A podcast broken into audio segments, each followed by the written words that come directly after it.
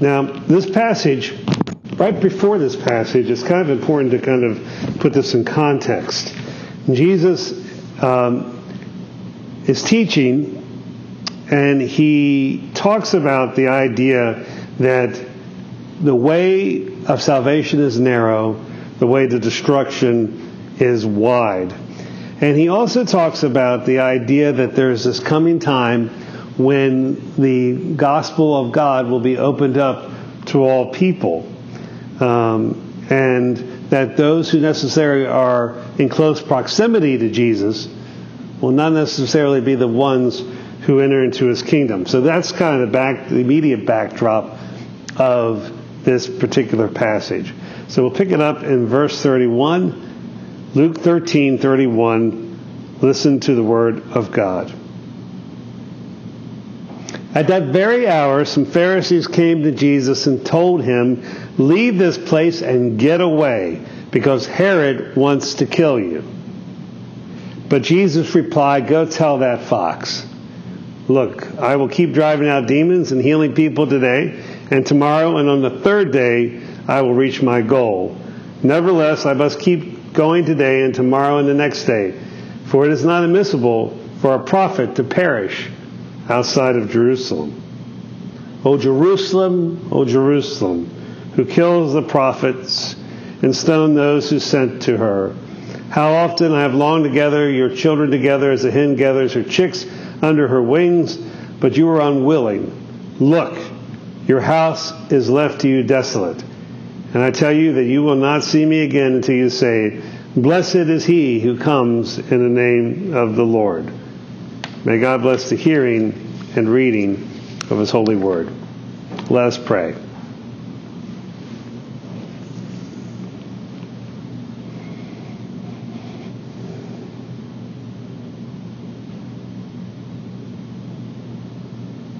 Lord, open up our eyes and our hearts that through your word proclaimed, we may encounter you, the living word.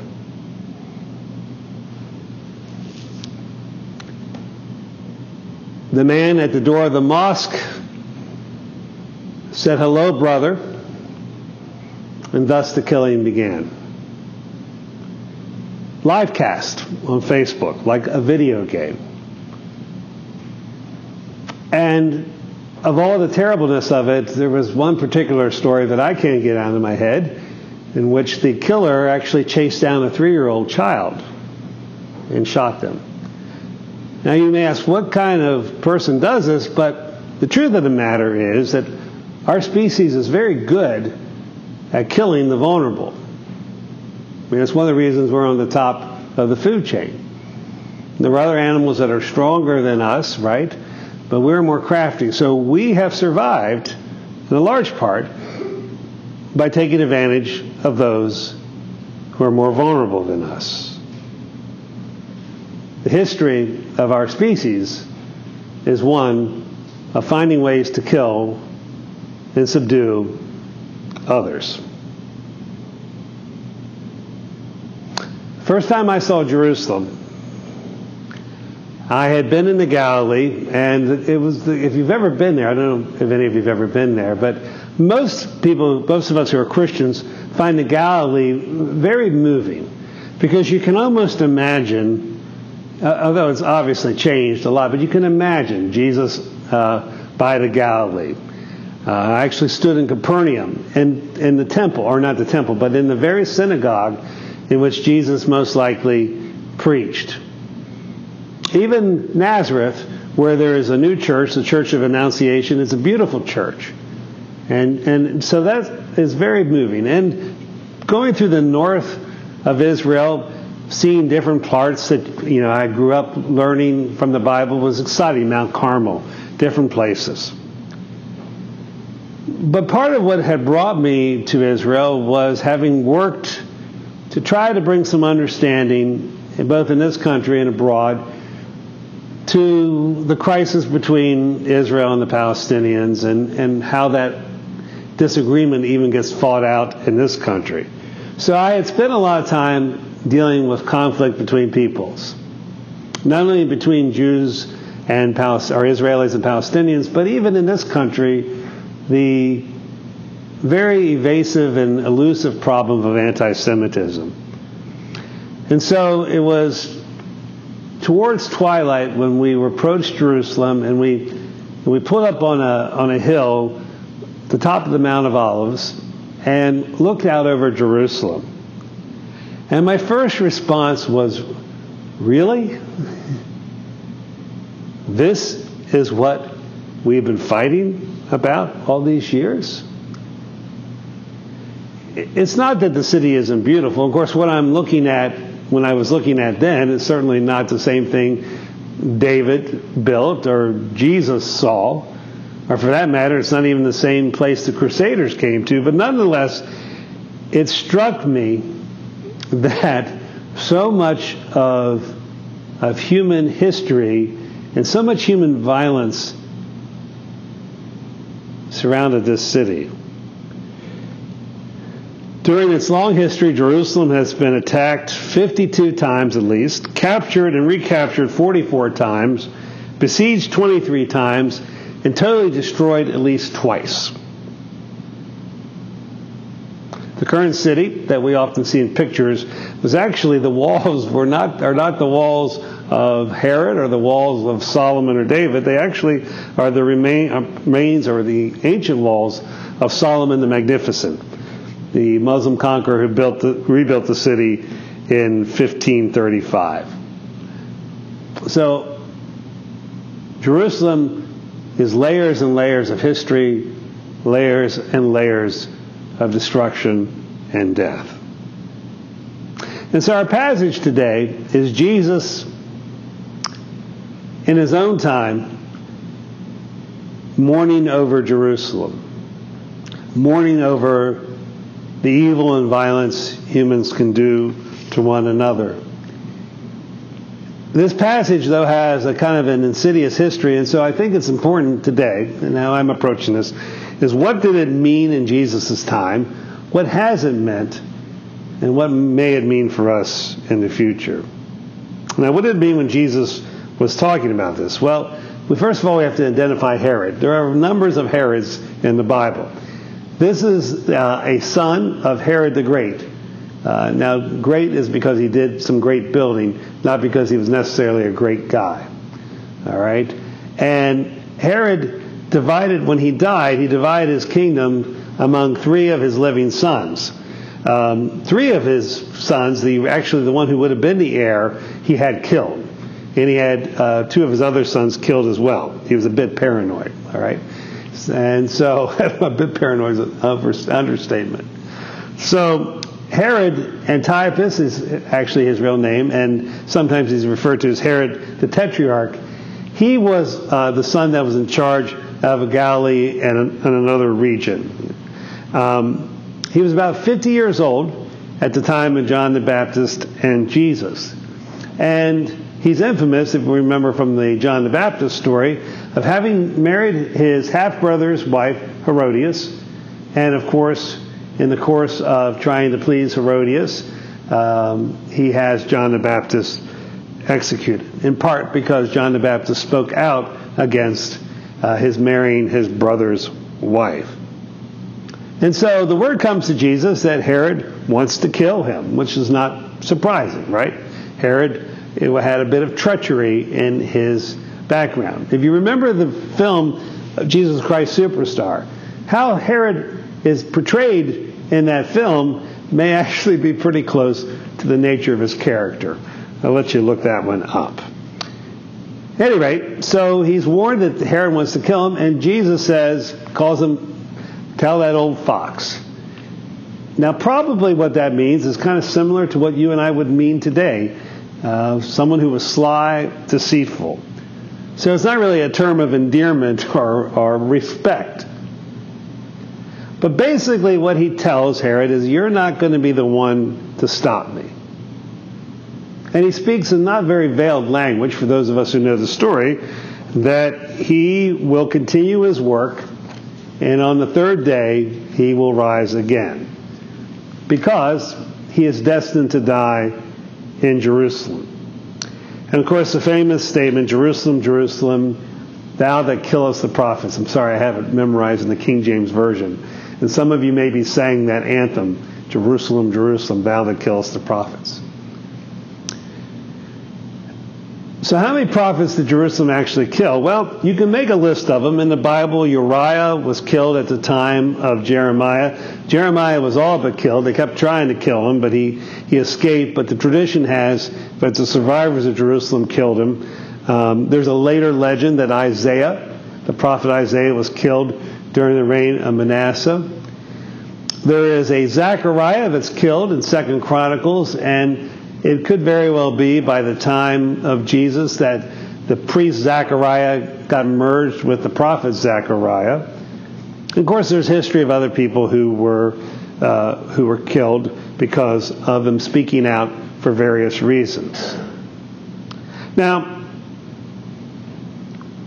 what Jesus is saying here is that the city and both its temple and the promise that had been given to this city, part of what we read in uh, the Genesis passage, had a history of violence. Jerusalem itself was conquered. It was not a, originally a Jewish Israeli city. David conquered it from the Jebusites and made it his own city.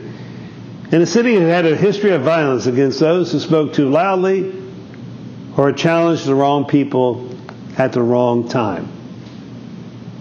Jesus will die at the hands of the Roman, but with the blessing of the temple leadership of his time.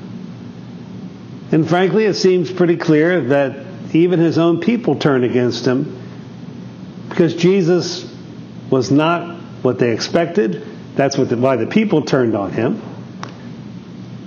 The Jewish leadership turned on him because he was a threat to their security.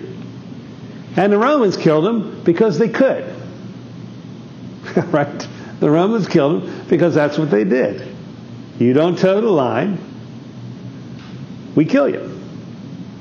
Matter of fact, sometimes they kill people who even towed the line because they could.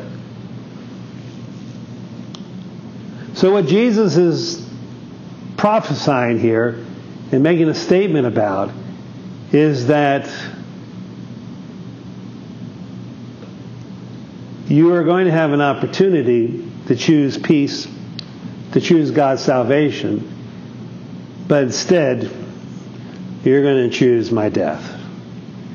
And this is not the first time you've killed the Word of God.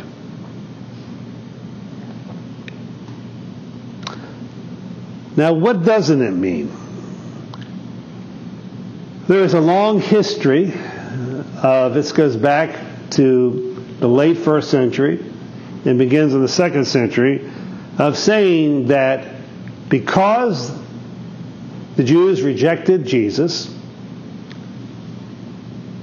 Jerusalem not only was destroyed, and Jerusalem was destroyed in 70 AD by the Romans, and it once again was destroyed in 135 again by the Romans during another revolt. But that the reason that the Jerusalem had been destroyed was because of the rejection of Jesus.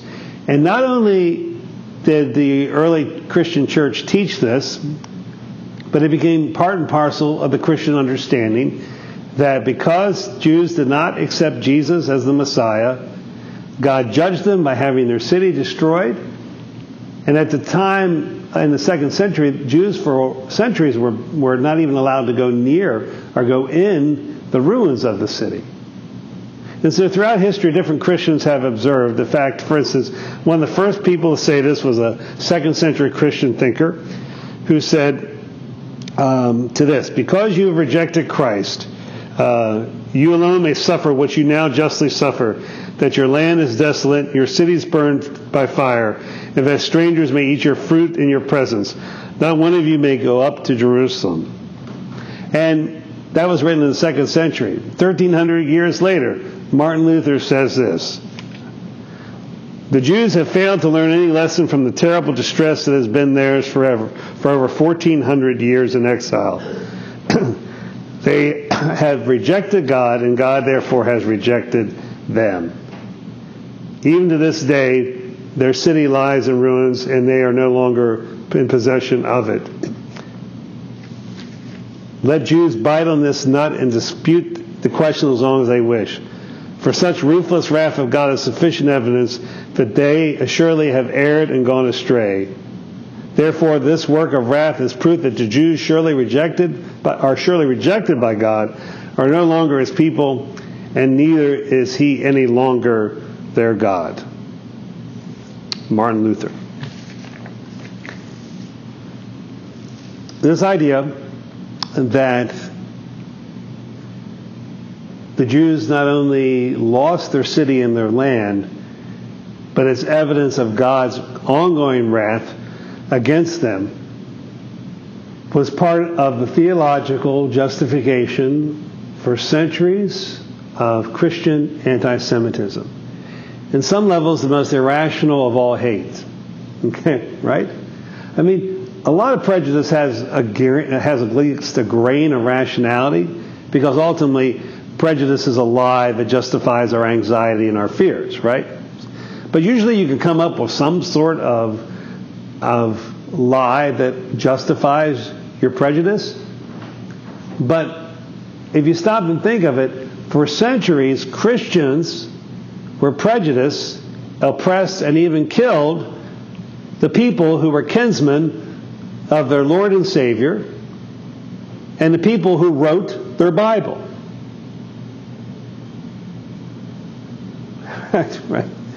Christians were prejudiced against the kinspeople of their Lord and Savior. People justify, Christians justify putting Jews in ghettos, expelling them from their countries, even killing them and burning their scriptures, in spite of the fact that the Christian scriptures were all written by Jews, that their Lord and Savior was the Jewish Messiah.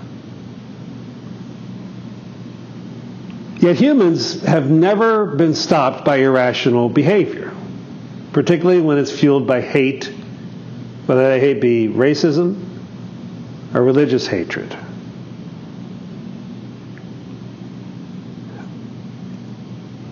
Now, there are a lot of different reasons for current anti Semitism, okay? Even to this day, the chief number of hate crimes that happen in this country that are religiously motivated are against Jews. The vast majority of hate crimes are against Jews first. The second group that are most likely targeted are Muslims. Okay. In spite of the propaganda, there is no war on Christianity in this country. But if you're a Jew or Muslim, as we found out last year in Pittsburgh, for instance, not, not so safe. Now, it's interesting. There are right wing versions of anti Semitism. Matter of fact, most of the hate crimes in this country come from the right wing uh, anti Semitism movements. In Europe, it's a mixed bag. Okay? But what is true that it's on the rise. And of course, you know, it's not hate against a particular religion. It's not, it's not just Jews, obviously, that are objects of the hate. But what's particularly problematic is sometimes this hatred is located in a Christian tradition.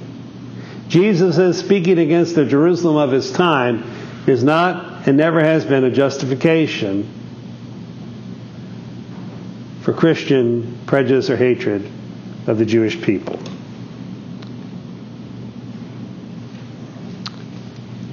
Perhaps one of the most moving moments one of the most moving moments in history, recent history of this issue, was Pope John Paul II, crippled by Parkinson's, shaking, his voice and his words slurred, in, 19, in 2000 at the Wailing Wall in Jerusalem during Lent, prayed these words.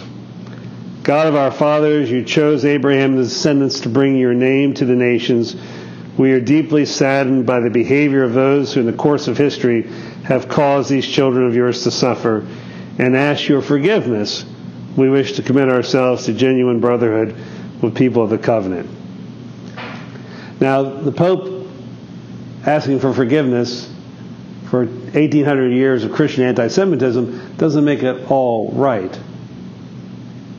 But I think it's a symbol of the fact that Christians now are realizing that's not what this means. But we need to realize there are still many people out there, sometimes in the name of politics, both on the right and on the left, who still use these familiar tropes to fuel hate.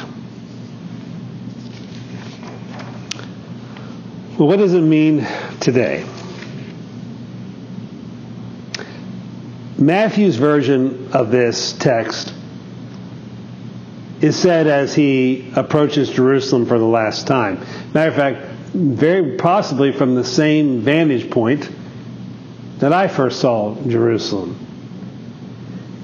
Luke divides the statements, but in Luke's gospel, when Jesus approaches Jerusalem, we are told that he wept over it and then says this What that you, even you, had known on this day the things that make for peace.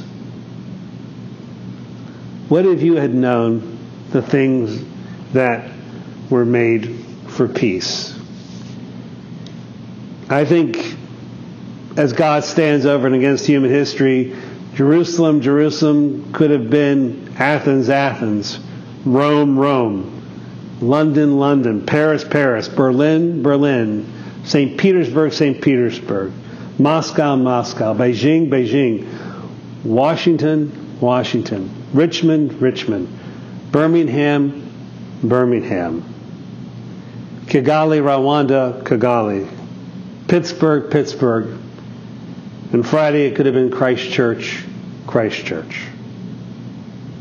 Whenever we as humans choose the things that make for hate, fear, prejudice, and ignorance, we have chosen godlessness. And that not only leads to moral and physical death, but spiritual death as well. This past week uh, in my lecture, my preaching lecture, I had my students uh, listen to Martin Luther King's um, mountain sermon.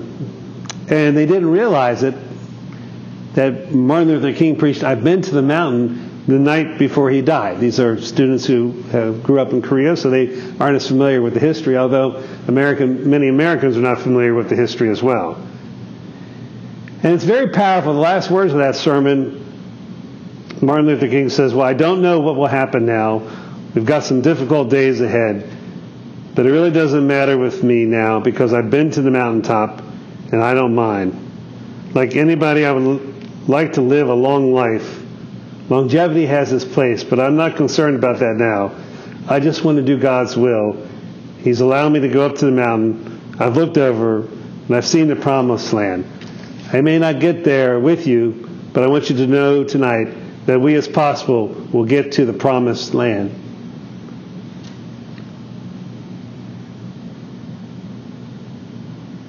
I'm not worried about anything. I'm not fearing any man. Mine eyes have seen the glory of the coming of the Lord.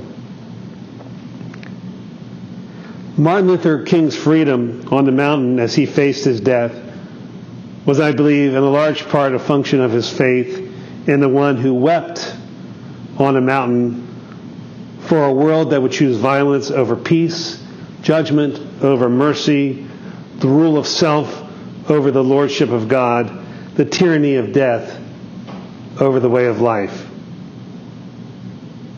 It may have only been one man who pulled the trigger that next day in Memphis, but let there be no doubt that Martin Luther King died because of sin of racism in his country, and people are still dying because of that sin. Neither his death nor turning him into an icon has taken away America's original sin of racism. But let's not forget it may have been Jerusalem that killed Jesus, but the whole human race is responsible. But the mystery of the death of Jesus is that the violence of human rebellion, whether it happens in our heart or whether it happens in a mosque in New Zealand, was precisely what Jesus freely gave his life to redeem us from, and to stop the human cycle of rejecting God, which always leads to our not caring and rejecting our brothers and sisters.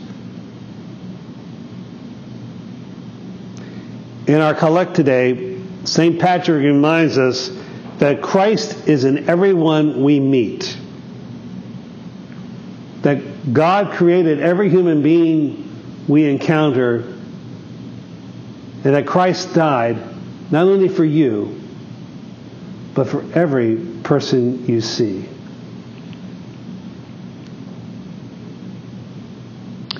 We cannot change the world today, but we can change ourselves.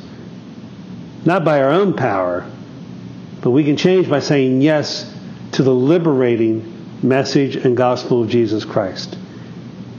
And by saying yes to Christ in everyone I see, in Christ in everyone I hear, Christ in all, as Christ is in me.